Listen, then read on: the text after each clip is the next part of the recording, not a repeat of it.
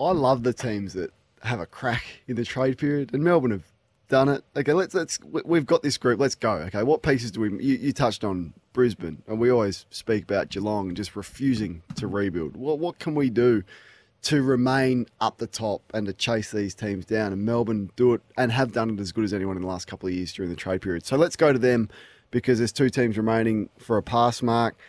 Uh, you've been impressed, Kingy, by what you've seen through the preseason. Yeah, probably the most combative preseason I've seen in a long time. Um, and, and I think that that approach, which starts in January, my only question is can you still maintain the rage all the way through to late September? Um, and I remember Damien Harvey talking about this with Richmond a few years ago when they were clearly the number one team all year and then got beaten by Collingwood in a prelim. They just they just felt they just they had to hang in and hang in and hang in for that extra two to three weeks. So they've most teams, even Geelong last year, you know, they, they, I think they won their last fifteen or sixteen games, but they were you know they started the year sort of 50-50. Richmond always start the year 50-50. Melbourne are going to come out of the blocks hard. And I know it's setting the tone uh, for competitiveness and competition, and their, their, their contested possession asset is something that most teams have really struggled with. I think you'll see with Melbourne at the start of the year an emphasis to push some new faces into this group.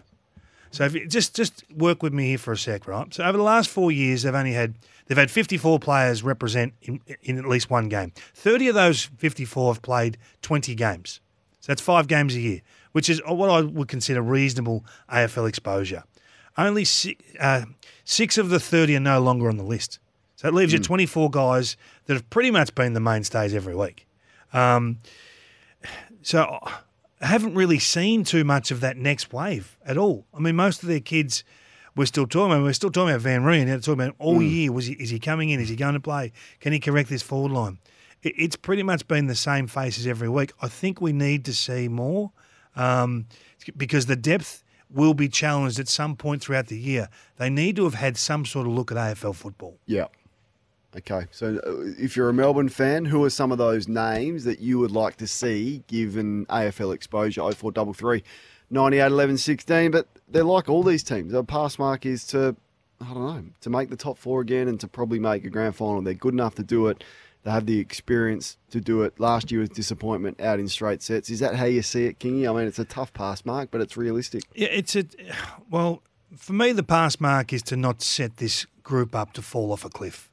Oh, they're good enough to win the flag this year. We, we all know that, but we want to see more. And I think there's been a couple of had outstanding. Kozzy Pickett's preseason's been absolutely dynamite. Um, Bailey Laurie's another one that's been terrific. I look at uh, young Howes. His his preseason's been terrific. Um, Sparrow. So they're going to they're going to get some opportunity. These guys, um, we're going to get a good look at them and, and see whether they can mix it with the best, and that may allow some luxuries, more time for Petracca to be forward. And it doesn't have to be the bull in the middle all the time. It's not about winning Brownlow; it's about winning premierships.